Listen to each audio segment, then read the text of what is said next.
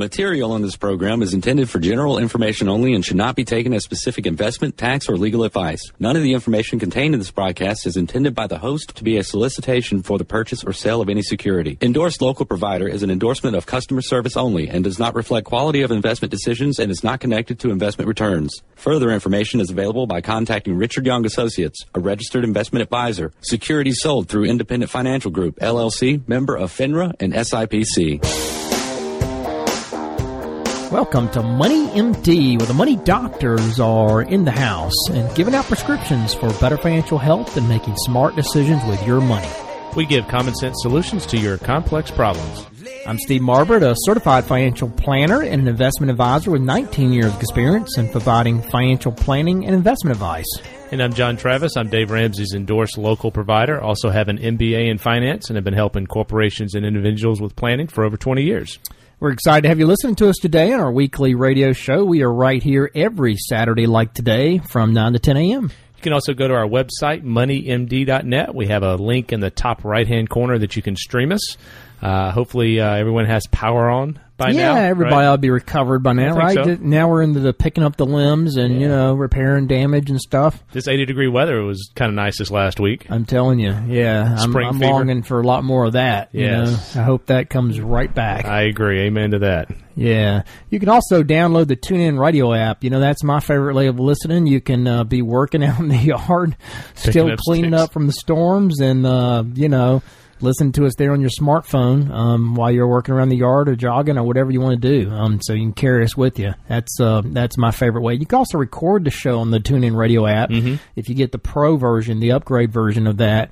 And that's a great way because you can just schedule it, and then you can download the shows, and then you can listen to them In the middle you of the know, week or wherever whenever. you're at, whenever it's convenient. Exactly. Also, check us out on our website, moneymd.net, where you can link to us there and send us your emails. We'd love to hear from you, or you can email us directly at info at moneymd.net. Well, John, I think we have an awesome show lineup for the day. Some really exciting topics. Um, you know, starting off with some pretty bullish talk about the markets. Yeah, there's a, a company out there called Charles Schwab. Most people have heard of that institution. Their chief um, uh, investment officer came out and spoke at a conference recently and basically came out and said these are the best markets that we'll ever see. And that's a pretty bold That's a pretty statement. bold statement. I don't. I don't. Um, I, I can't say I agree with that. I think there's some some positive things that she's talking about, and, and we are both optimistic. She must have long forgotten. term. She must have forgotten about the '90s. Yeah, well, that's right. That was pretty good times, and she she probably knows history pretty well. I mean, there are I'm sure. times that, that, that markets don't do well, but we're going to dive into that a little bit, kind of give, give you our perspective a little bit as well. Exactly. Yeah, that's a great article. And then we're going to also talk about the uh, what the seven frugal habits um, Yeah. everyone should develop. Yeah, this I is- love this article. Yeah, it's really good. It's it's it's kind of lengthy. We're going to try to boil it down, but um, you know, some of it is um, psychological. The way you think about things, the way you act, um, and it's so important in in not only um, life but also in your finances. We're going to kind of give you some good tips to focus on. Yeah, that's a good one. And then we have um, the golden ticket trap. It's an article out of DFA, uh, Dimensional Fund Advisors.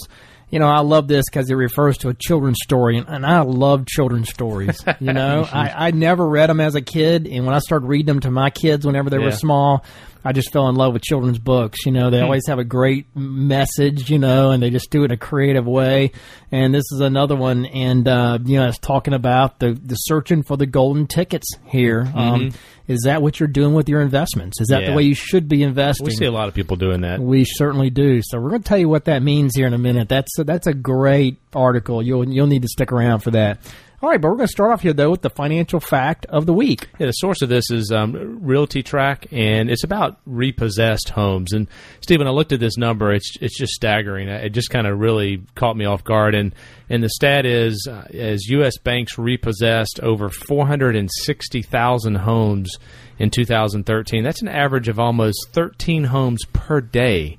Wow. I mean, that is a, that's just that's just amazing to me. And but you know what? The interesting thing, or the other interesting thing, is the lowest. That's the lowest annual rate um, in the U.S. since 2007. So, you know we've talked about on the show before that housing Wow. has recovered um, somewhat. Uh, still some some room to go on that, but uh, the the repossessions have decreased significantly. But that's still a lot of homes. That sounds like a lot, you know. But 2007, that wasn't even really in the midst of the crisis. That was kind of the peak Mm-hmm. of the housing boom, and probably people were a lot overextended, a lot of overextended people Sure. back then, right? But it wasn't, you know, 2008, 2009 when when everything hit the skids. So I, I'm sure there's a normal level of repossessions even during good times, but you Right. think about the number of families that are impacted by that. I mean, that's uh, you know that It's getting sad. a house repossessed is a uh, is a big deal. It's I mean, got to very be stressful. very traumatic, for exactly. So uh, yeah, that's a that's a staggering statistic, and um, you know it just shows. I mean, people need to get good counseling Mm-hmm. and need to be you know at the right level of debt whenever they go into to uh, buying a home, and, and they need to know what that means.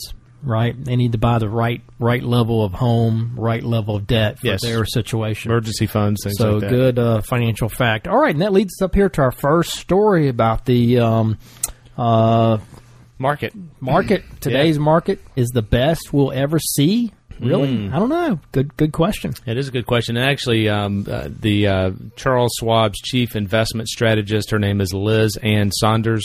Um, she spoke recently at a at a conference, Steve, and um, she's saying that the renaissance in manufacturing and energy are some of the factors that uh, is uh, st- you know giving her the bullish stance. we, And we do have some very positive things in the economy that are they're helping to, to spur growth um, of course we have some drags too Yeah, absolutely, absolutely. So she spoke at a conference, a financial advisor uh, conference uh, recently, and she basically said, "I personally think the bull market we're in now will be the best we see in our lifetimes." And wow, that's a bold statement. Um, It really is. Scares me a little bit. I don't think I'd have enough confidence to say that. We think it's gonna.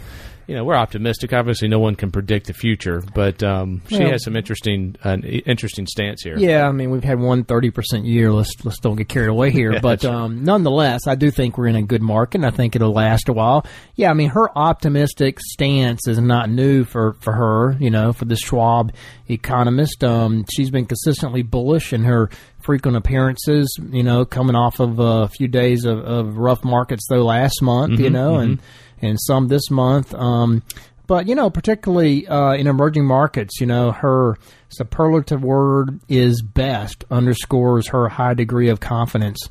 And you know, I, I might agree. Emerging markets really have. It's time for them to to Yeah. kind of shine. They've I taken mean, a beating. they have taken a beating. Everybody's like everybody's like wanting to run from emerging markets. Mm-hmm. I have some clients that are questioning whether we should even be in emerging markets.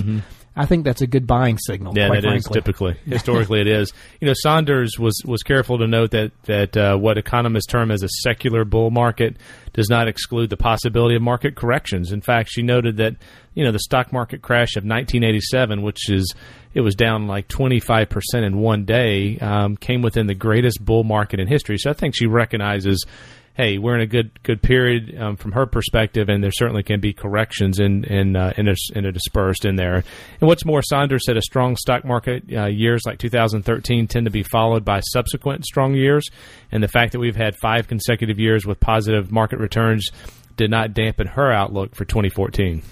Yeah, and she says that's because of both positive macroeconomic and microeconomic trends. Um, you know, foremost among the former has been the long developing but far from played out renaissance in U.S. manufacturing mm. energy production. Yeah, that's As interesting. she points out, yeah, I mean, and we've talked about that some. I mean, two months ago, the U.S. actually produced more oil than it imported. And that's quite a milestone, as we, you know, we can remember six, seven years ago when everybody was talking about peak oil production and how, you know, it was, we got to get out of oil, we got to transition from oil. Well, you know, I mean, things have turned around pretty quick here mm-hmm. with, with oil production. But, you know, she's been following the trend since her first visit to mainland China in 2007 when uh, two U.S. CEOs advised her to pay attention to what they foresaw as a reshoring trend within the decade, and we are seeing some of that. Yeah, I think that's a phenomenal um, opportunity for the U.S. I mean, it's is. interesting. Some of those CEOs they they foresaw um, that it would become econo- uneconomical to remain in China and some of the er- other emerging markets uh, for a variety of reasons. The U.S. labor costs have been restrained. Um, the rising emerging market labor cost is a factor, and then the abundant energy and, and low natural gas prices in the U.S. make the U.S. more attractive than it has been in a very, very long time. And, you know, in addition to the narrowing of the cost gap, the advantages that the U.S. Uh, has always had, such as, you know, a strong rule of law, superior infrastructure, uh, stability in the labor markets, technology has always been up there. Those are further draws for manufacturers, manufacturers restoring operations back to the U.S. I mean, that's a very positive, bullish you know, That's right. trend. Yeah, and I think it's interesting. She cites a key measure here called the land cost gap. She cited uh, studies in, in Boston from the Boston Consulting Group showing that once that measure reaches around 15 to 17 percent, the economics of reshoring, in other words, bringing your manufacturing back to the U.S., become very positive. And the U.S. is now at 16 percent um, consecutively. She and so she's very optimistic about the resurgence of U.S. industrial activity as a result of that. And since the U.S. manufacturing plants are out of date and badly in need of upgrading, she foresees a, a burst of private spending that will further contribute to an expansion of U.S. GDP in the years ahead. So, pretty positive thing. Yeah, now there's some obviously some headwinds. We've seen some some decreases in government spending to the, due to the sequester. We'll cover that when we come back from the break. But overall, um, you know, I, I agree with her her thoughts um, about bringing manufacturing back to the U.S. Energy advantages. Uh, labor uh, is not as much of a um, you know a difference as it used to be between the U.S. and, and emerging markets. So interesting. Yeah, it really is. So that's a great positive for us. All right. Well, that leads up to our break here. But if you have questions, you can email us at info at moneymd.net or give us a call during regular business hours at 706 739 0725. You're listening to Money MD with John and Steve. We'll be right back after these messages. Stay with us.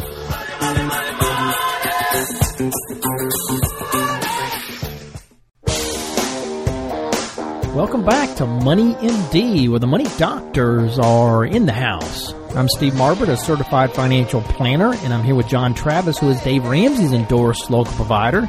And we are continuing our discussion here before the break um, about uh, an article out of uh, Think Advisor and uh, quotes a, a Schwab uh, analyst here saying today's markets may be the best we've will ever see Ever, yeah, ever that's- that's a- ever in our lifetime. yeah, that's a pretty bold That's a statement. pretty bold statement. Yeah, this this is from she makes some good points. Yeah, she does. It's Liz Ann Sonders, uh, chief uh, investment strategist for Charles Schwab. So um, she obviously has her pulse um, on the markets. Um, she certainly recognizes that uh, markets have corrections and. And that's part of it, but um, she has some pretty good points about you know U.S. bringing manufacturing back uh, to the to the U.S. from yeah, that's a China. Great, it's a great trend, and you know I think that will continue because of energy, right? I Yes. mean, energy has gotten just cheaper here than it is in most places, and uh, you know, I mean, a lot of companies rely on energy in a big way. That's right, and, and she goes on to say, and you know, with the exception of federal spending, the key components of GDP growth have really been positive, and, and the government spending drag, which is a consequence of the uh, budget sequester, will probably slow down um, by mid-year and become neutral, is what her her forecast is, and another macroeconomic positive. Um, that Schwab, the Swab economist feels um, has not uh, received due attention is a continuing shrinking of the deficits down to 3.3% of GDP and possibly in the high 2% range. And that's really due to a couple of reasons. She's she's points out here because of um, the key uh, contributing sides of the equation, which is government spending, which uh, has been reduced as a result of this sequester, and that continues to shrink while the economic expansion is actually adding revenues, and obviously they changed the taxes as well. So you know that's that's Yeah, helping no, that- to that was- reduce the deficit. That was a big part of it. Now, what hasn't been factored in, I think, is the cost of Obamacare. Mm-hmm. You know, those costs really haven't even hit yet, and the uh, you know CBO is projecting that deficits are going to go back up. Mm-hmm. And so I, I think she misses the boat there a little bit. I think deficits are not going to continue to come down, but yeah, we'll see. I mean, that's interesting perspective. So very good. And uh, on the on the microeconomic side, um, corporate earnings have been pretty good. Yeah, corporate Right? earnings have been been very good. Um, yeah, I mean, actually, you know, she's been very upbeat about corporate earnings. I mean, she's been saying that uh, U.S. companies are uh, past their, even though you know people have been saying that they're past. Yeah, their some of the bears. they're past their peak profit margins.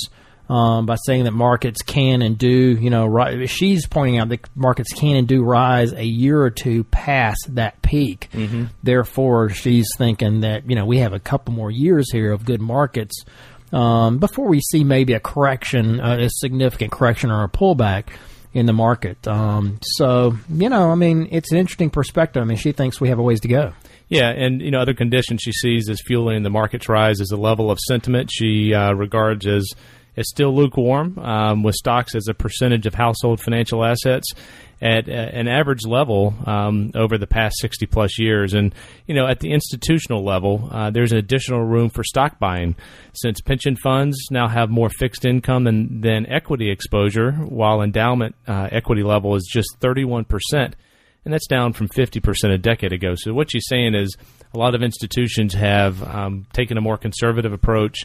They've t- they've come out of the stock market, and she thinks that they're going to go back into the stock market, which more buyers means the market typically goes up. Yeah, now I agree with that in a big way because you know if you look at the trends of equ- of cash flows into equities, last year was the first year we've actually had net new money into equities. Mm-hmm. You know, since the downturn in 2008. Um, so, I mean, that's a big thing. I mean, normally that goes on for quite a while.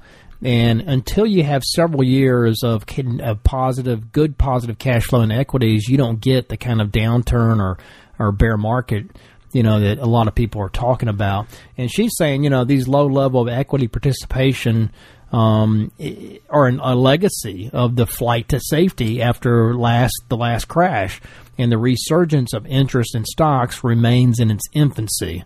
And I think I agree with that. I mean, stock market bears often cite elevated valuation levels as reasons for the fear, um, but there, there too. I mean, Sonders was unconcerned, calling valuations neutral by and large, and saying that the bulls and the bears alike can tell any story based on, you know, in many ways there are the slice and dice the valuations, but in general, I think there's a lot of room for money to flow back into equities.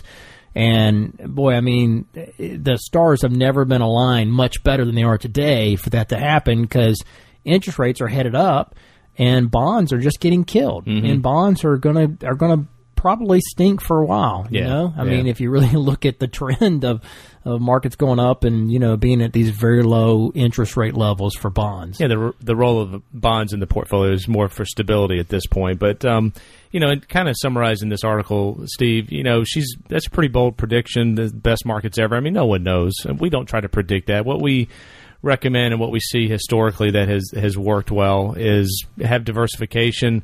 Diversification doesn't prevent losses, but there's a lot of different things going on in the portfolio. You can do some rebalancing. Uh, obviously, past performance doesn't guarantee future results, but there are some positive things that we see going forward. Um, manufacturing, technology, you know, six billion people outside the United States. I mean, it's good stuff. That's right, and I and I agree with the overall premise of what she's saying, and and, and that to me would be that it's not a great time to be overly conservative in your portfolio. You know, if you can stand to take more risk, if you're comfortable with that, do it in a diversified way. But yet, I mean, equities are, are could be a very good place to be here for the next you know several years. Mm-hmm. Um, so you know it's not a good time to shy away from equities and go overly conservative in the bonds, which are in a very particular uh, Yeah, precarious place. They're in a challenging position. They really are. So, all right, good topic. That leads us up here to our question of the week. Yeah, I think you had this question uh, talking about simple IRAs. Yep. Um, some details about them. Are they better than SEP accounts? I'll let you. Yeah, that's right. I mean, you know, for a small business, I mean, those are the two most popular choices either a SEP IRA or a simple IRA account for retirement plan. Um, because the administration costs are, are, are basically 0 for those, right? I mean, you don't have to have a third party administrator or any kind of complicated 5500 filing or anything. So if you have a small business, you're probably looking at one of those two, either simple IRA or SEP IRA. And, eh, you know, one's not necessarily better than the other. They're just different. It depends on your situation. Um, so, you know, it really depends. I mean, if you're, if you have a high salary, um, you know, and you're the only, there's only one employee, then a SEP IRA makes a lot of sense because you can put up to fifty three thousand a year in a SEP IRA, limited by twenty five percent of your salary. So you can get a lot of money in a retirement plan with no administration cost in a SEP IRA. Um, so that's a great way to go. However, if you have more employees or your salary is really low, then you can probably do better in a simple IRA because in a simple IRA you can put up to 15 uh, 13,500 I believe is the limit for somebody under 50 years of age um, and there's it doesn't matter what your salary is that's a deferral from your salary um, you know as long as you have a salary at least that high and then you can also do a 3% match from the company. So it just kind of depends on your situation, um, what your company's like. Um, they're both great types of accounts because they have no administration costs. You can invest any way you want to inside of them. So yeah, I mean, we can help you figure that out. Yeah, Um, it's a it's know. a great question. We get it frequently from businesses. we do. We do. I mean, small business. A lot of people have a little, you know, business they're running out of their home. I mean, maybe they're doing accounting for somebody, or maybe they're doing, you know, a bookkeeping or, or whatever they do, you know, from their home. And there's just a lot of small business, real small businesses out there, and that's a great option is to look at one of those two. Um, and you know, they're both great, great plans. Just depends on your situation. Sure, we can We- help you evaluate it. Yeah, I mean, give us a call if you want. I mean, you may be better off just doing a, a plain IRA and not doing any plan. Mm-hmm. You know, you can contribute what six thousand a year, uh, sixty five hundred actually if Yeah, you're over over fifty, right? um, into a regular IRA or a Roth IRA. But you can do one of these plans and you can do a Roth on the side. So, you know, you want to take advantage of all the benefits you can get, right? Um, when it comes to taxes, and uh, retirement plan really is the the best way. Yeah, to, you're- to do that. You're shielding taxes today. Now you're gonna have to pay it in the future, but um, you know, Still. it's it's a good way to to shelter. It, it's better to do that than nothing, right? Yeah, I mean, fifty three thousand dollars a year you can defer into a retirement plan if it's structured properly. That's a lot of income to to take off the table and take off of your your ten Mm-hmm. form. Right, comes right off the first page of your ten forty. Lowers your income. That's a big deduction. Yeah, and if you're eligible for a Roth account and it, there's different income levels associated with that, that's another great place to save because you're giving up the tax break today, but you're not going to pay any taxes on it in the future. So, I love a Roth. yeah, If you can, if you can Roths be in, great. if you can get into a Roth, um, I think the adjusted gross income level for Roth for a couple is one hundred eighty thousand dollars a year, where it starts to phase out. Mm-hmm. right. So if you make under that for your adjusted gross income, um, you know you got to take advantage of that. I don't think that's going to be around forever. Yeah, I think at some point they're going to close that. I really do. I mean, that's that's a beautiful benefit, and I'm even going to refer to that in my, uh, you know, Mm-hmm. if you fully fund that for 35 years, I'll tell you what it looks like in, in my segment here coming up in just a minute. But that leads us up here to a break. But if you have questions, you can email us at info at moneymd.net, or you can give us a call at Richard Young Associates at 706 739 0725. You're listening to Money MD with John and Steve. We'll be right back after these messages and GNN News. Stay with us.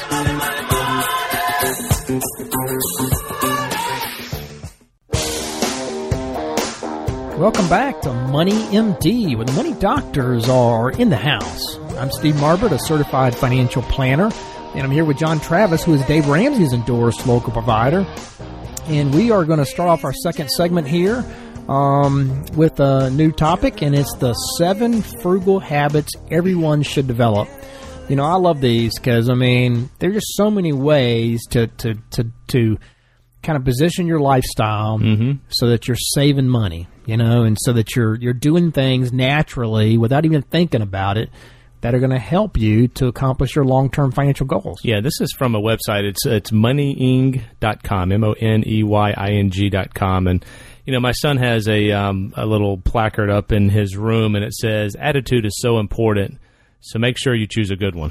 I like it. I like it. That's a great It- that's a great word. It really is, and and and one of the most direct ways to change your life is to change your attitude about things. And you know, no one is responsible for what happens to you but you. Um, sometimes there are extenuating circumstances with medical and so forth. Um, but you know, you got to you got to choose your attitude and, and and and figure out how you're going to react to things in life. And you know, if you're tired of living paycheck to paycheck or, or having your phone cut off or, or not being able to take um, you know trips or whatever, then uh, here's seven habits to take control of your money um, and live a happier life. And um, you know, there's a lot to be said about not having stress about your finances. So we're going to dive right into this because there's a lot of them here. Habit number one is just be proactive. Um, the first habit is to develop. Uh, is to take responsibility. Um, you know, if you fail, you have no one to blame but yourself. Um, regardless of how you were raised or, or, how you were treated at school, you can choose your behavior now. And um, this is, you know, in stark contrast to um, a, a, reactive person. Uh, if you're if you're you know reactive, you're always taking things and you're you're kind of feeling um, like you didn't have a choice in the matter. And sometimes you don't. I mean, there are some, some circumstances that you don't, but you know, you can't blame the weather for bad moods unless it, you have ice with no well, power. Yeah, I had a pretty bad mood last week. I don't know. I was blaming the weather hard, John. I, I, did as I read this, and it was talking about if the weather is good, then you're in a good mood. Weather is bad, then you're blaming your weather. And it was interesting because uh, you know the, about the fourth day, man, I was getting a little sick and tired of um, being sick and tired, you know. I was too, you know. And the tree fell through my workshop, you know. That that, that put me in a bad mood. I have to admit. Yeah, I have to admit. So you, but so you got to be proactive with this, right? But you know, you can't control the stimulus, right? The things that come into your life um, very well. But what you can control is your response. So I could have responded probably differently than I did whenever the the tree hit my workshop, you know. But I mean, one of the most important choices you make in your response is your words. The language you use is an effective indication of how you see yourself. So if you use proactive language like I can, I will, um, you're starting with a more positive attitude than someone who uses language like I can't or I have to mm-hmm. or if only. Yeah. You know, so if I'd have said I can and I will fix that, you know, next week when it clears up and it's not going to be a problem, that would probably help my attitude. But yeah, yeah, I didn't start with that. I yeah. have to admit. I, it, it's and so here, here's some uh, ways that you can be proactive for effective um, frugality. Take the first step. You've got to make a commitment. Um, a budget is is a great way to do that. So look at budgeting.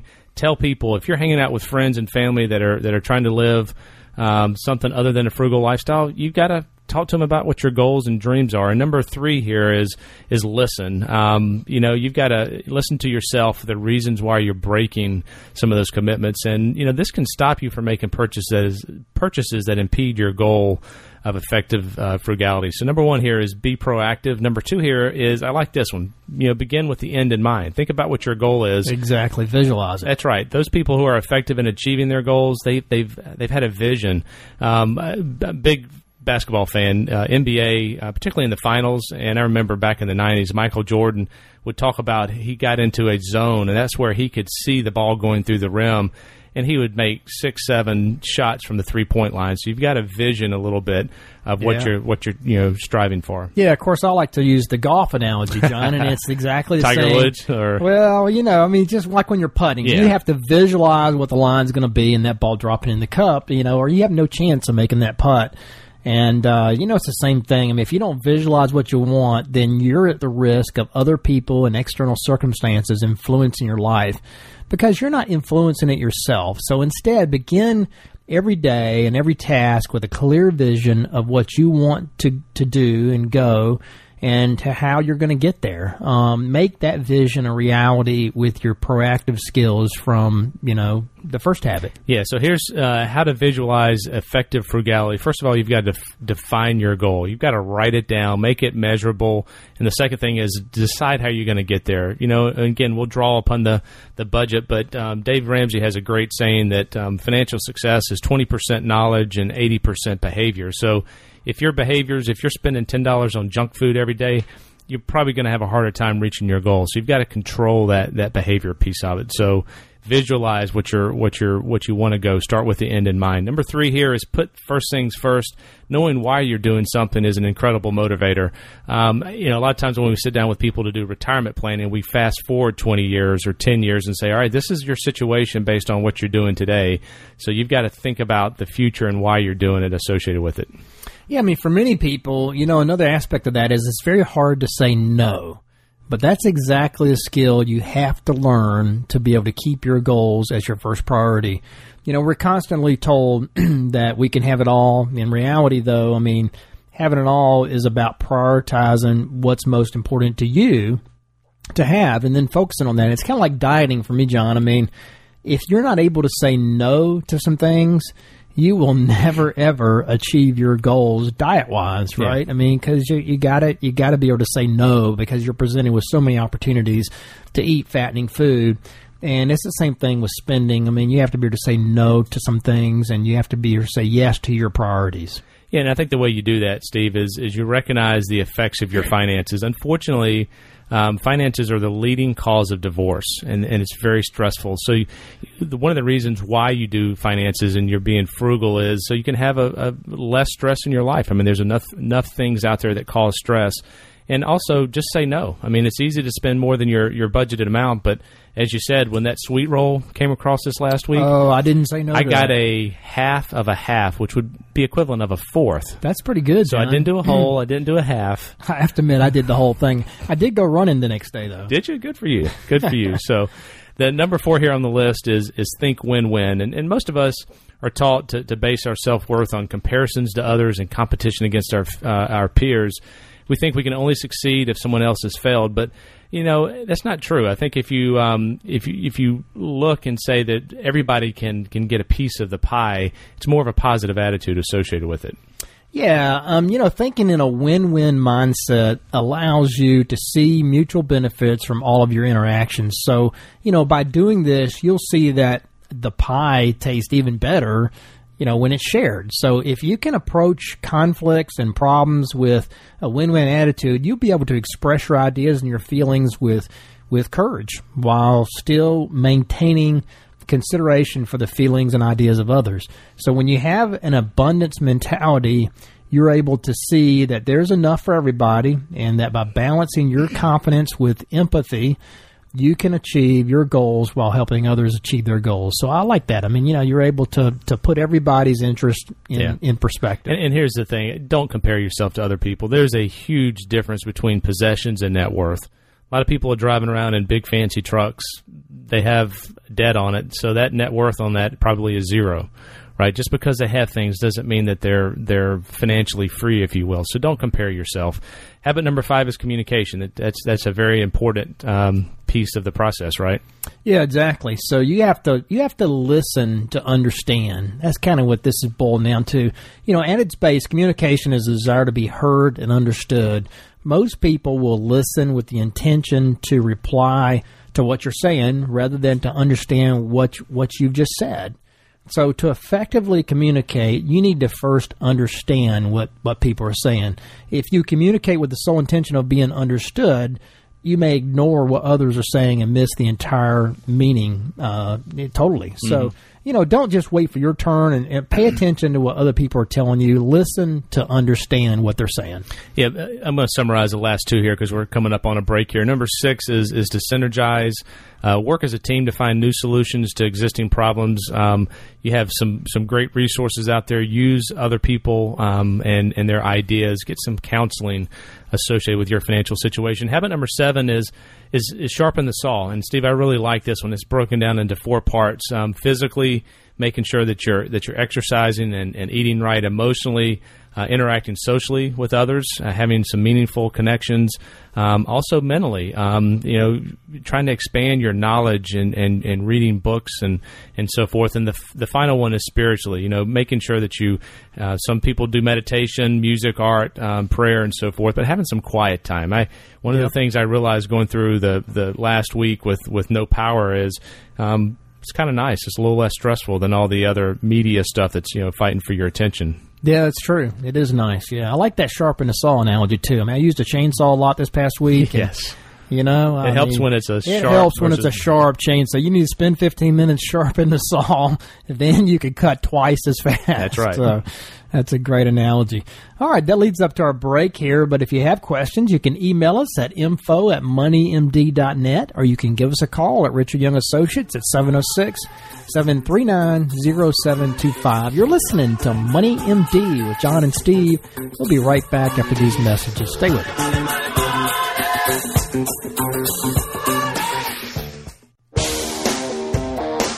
Welcome back to Money MD, where the money doctors are in the house. I'm Steve Marbert, a certified financial planner, and I'm here with John Travis, who is Dave Ramsey's endorsed, local provider.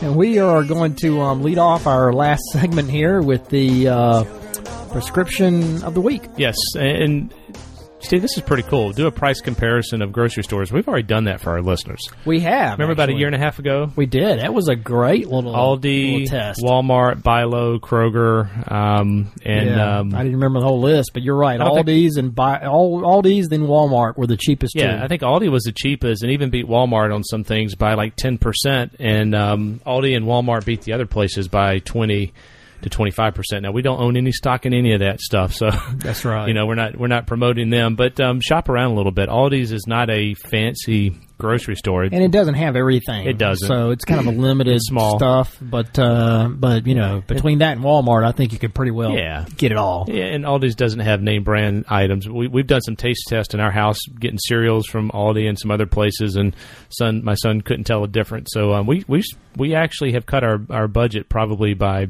fifteen percent by by Wow. shopping at Walmart and, and Aldi. Again, it's not the great experience that you get in, in Kroger or a Bi-Lo or Bring your own bags, Publix. right? Yeah, that's right. yeah. BYOB or something. Yeah, that's right. So, but you know, if you're looking to save money and take that and put it towards retirement, hey, that's a that's that's a good sacrifice, right? I'll promise you. I mean, eh, you know, you can take what you save at Aldi's and Walmart. Pro- for a lot of people that shop at like the expensive stores, like you know, I hate to say what was it like Publix, Publix and Kroger were Kroger were the two most expensive. You know, you compare that for a family of four to cutting back and shopping at Walmart, and you know, yeah, fighting the crowds and bringing your own bags to Aldi's and that kind of stuff. I bet you save enough to f- almost fully fund a Roth IRA each year. I bet you could come close. Yeah, you could come close. Yeah. I mean, it'd be a big savings. So Do that over 30 years and you'll have a million dollars. you will have a million dollars. We talked about that. And matter of fact, we're going to talk about that right now because that leads up to our first, to- our next topic here, our last topic of the day, and that's called the the golden ticket trap. This is an article out of uh, DFA, Dimensional Fund Advisors, by Jim Parker. There, and you know, I. I I just love children's stories, and this is based on a popular children's stories. A young hero pins all of his hopes on finding one of a handful of golden tickets among millions of candy bars. And it seems, you know, many people unfortunately approach investing that way, John. Charlie's Chocolate Factory, right? What was the well? This no, this is called the uh, The- the golden ticket, The golden though. ticket, but yeah, it's kind of the same Yeah. premise, I guess. Yeah. Um, yeah, I mean, uh, let's just say I, I love children's books. There's so many worthy lessons that that stick with you from like the Starbelly Sneetches. I'll tell you about it in a second. You know, and uh, if you give a mouse a cookie, I mean, Never heard of those. lo- there's lots of kind of great stories are you reading? I love those children's stories. So anyway, I think this is just another example of how you know it applies to our investing life, and uh, so we'll dig into this. Yeah, you know, the, the notion that the path to long term wealth lies in locating secret and previously undiscovered treasures in the global marketplace of securities is, is one that's regularly featured in the media and market commentary. And we have people coming to us all the time with this questions like this. One magazine, for instance, runs a, a feature called Fund Manager's Secret Stocks. You know, Secret ones. secret. That's right, referring to supposedly bargain stocks the pros just keep hidden from everybody else, and how the stocks can be secret when they splash them on the magazine stands nationally is, is not explained in the article, of course. Yeah. But likewise, a popular business broadcaster regularly tells its viewers about the under the radar stocks that Wall Street analysts don't want them to know about. I mean, it's it's it's a it's kind of comical when you think about it. Isn't it funny? I mean, you wouldn't want if you had your stocks, you know, you'd want to keep them secret. That's right, quiet. If other people bought them, they would run the price up. You wouldn't want that to happen to your stocks, right? and there's not thousands of analysts that are looking at it either. So I mean, come on, you know, the secret stocks. We, we would be touting it from the highest rooftops because you want everybody to buy your stocks Yeah. because you already own them. So, uh, yeah, I mean, this stuff sells because it plays to a misconception about how markets work. You know, that they're like the, the beaches after a hot day full of buried treasures where people have lost, you know, in the sand. diamond rings. Yeah, right. And all you need is, you know, in this view of investing, all you need is a virtual metal detector to go, you know, find the money that people left behind, you know, and you could get lucky this way, of course, but, but basing a long-term investment strategy on stumbling across the equivalent of a mislaid trinket in the sand or a golden ticket in a chocolate wrapper is not likely to be sustainable. Mm-hmm. You know, to say the least. I mean, if you if you're picking stocks, yeah, you may hit an occasional winner. Um, but don't kid yourself. I mean, to think that you're beating the market somehow with that, um, you know, I mean, what was your return last year? What was your return the last five years? Compare that to the stock market. If most people are honest themselves, they don't come anywhere close to beating the market like that. Um, you know, I love children's books. So to me, the stock market is more like um, the Starbelly Sneetches from Dr. Seuss. If you ever remember that one, that was where uh, Mr. McMonkey McBean uh, he had a star on, star off machine, John. And if you remember, he put the stars on the plain belly sneetches for ten dollars eaches. and then once the plain bellies were no longer in style, he would remove the stars for another ten dollars eaches until they all learned that, that there were no better sneetches on the beaches uh, anywhere. they were all I the think I same. remember this. Do you remember that? That was an awesome book. That was one of my favorite, probably the favorite children's book I ever ever read. But anyway, you know, the uh, the point here was that um, there are money making enterprises that are continually adding value in the stock market. So you don't have to have someone lose in order for you to win in the stock market. I mean, companies are creating products and services. They're adding value to the shareholders by creating revenue, earning a profit. You know, it's a win-win for everybody. So, I mean, unlike the Sneetches who spend a lot of money on nothing, even though, you know, one could argue that the star on, star off machine was creating a valuable service, um, the stock market's not a zero sum game where someone has to lose in order for you to win. It's made up of companies who are constantly creating value that are pushing prices up of their shares over time. So, you know, not like real estate where we talked about last week, where your building's constantly decreasing in value due to age and deterioration, unless you're putting a lot of money into it to really keep it up to date.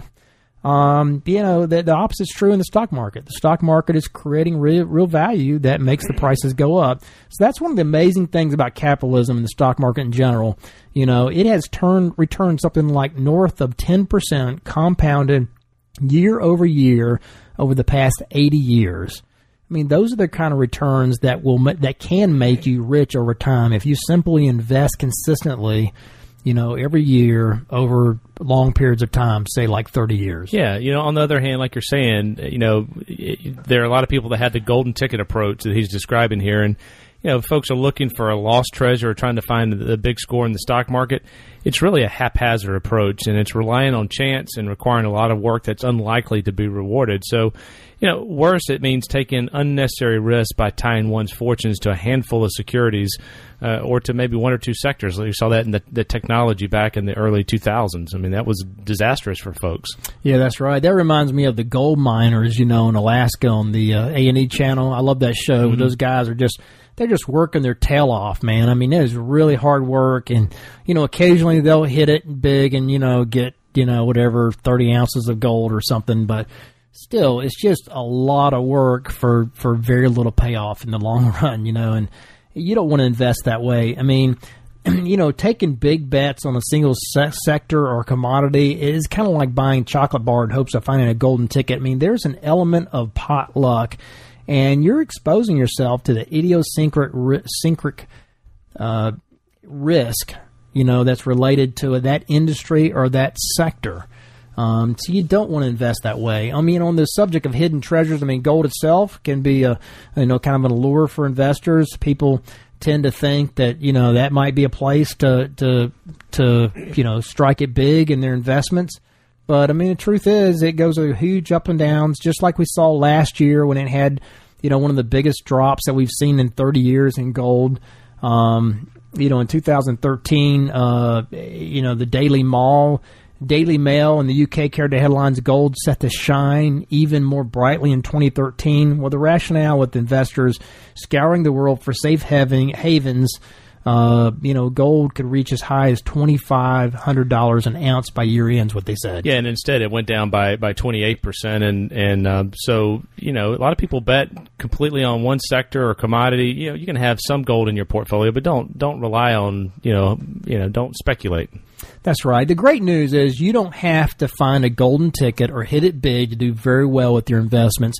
U.S. stocks have asset classes have returned anywhere from 9.9 for large growth to 16.9% per year for small value stocks over the past 80 years, John. I mean, so all you got to do is diversify, be well invested, and you're going to do very well over time with the equity part of your portfolio as long as you get market rates of return. Yeah, it's called the KISS principle, right? Keep it simple. Keep it simple. Diversify. That's really the key here. So, uh, you know, don't be looking for the golden ticket, you know, in a chocolate like bar hidden in the sand. Willy Wonka's chocolate factory. That's it. That's it. Don't do that. All right, that wraps us up for this week's edition of Money MD with John and Steve. Tune in next Saturday from 9 to 10 a.m. to hear more prescriptions for for your financial health. Check us on our website, moneymd.net. Email us your questions. We would love to hear from you. You can email us directly at info at moneymd.net or give us a call, John and Steve at Richard Young Associates at 706 739 0725. Thanks for listening. Have a great weekend. Have a good one. Material on this program is intended for general information only and should not be taken as specific investment, tax, or legal advice. None of the information contained in this broadcast is intended by the host to be a solicitation for the purchase or sale of any security. Endorsed local provider is an endorsement of customer service only and does not reflect quality of investment decisions and is not connected to investment returns. Further information is available by contacting Richard Young Associates, a registered investment advisor. Securities sold through Independent Financial Group, LLC, member of FINRA and SIPC.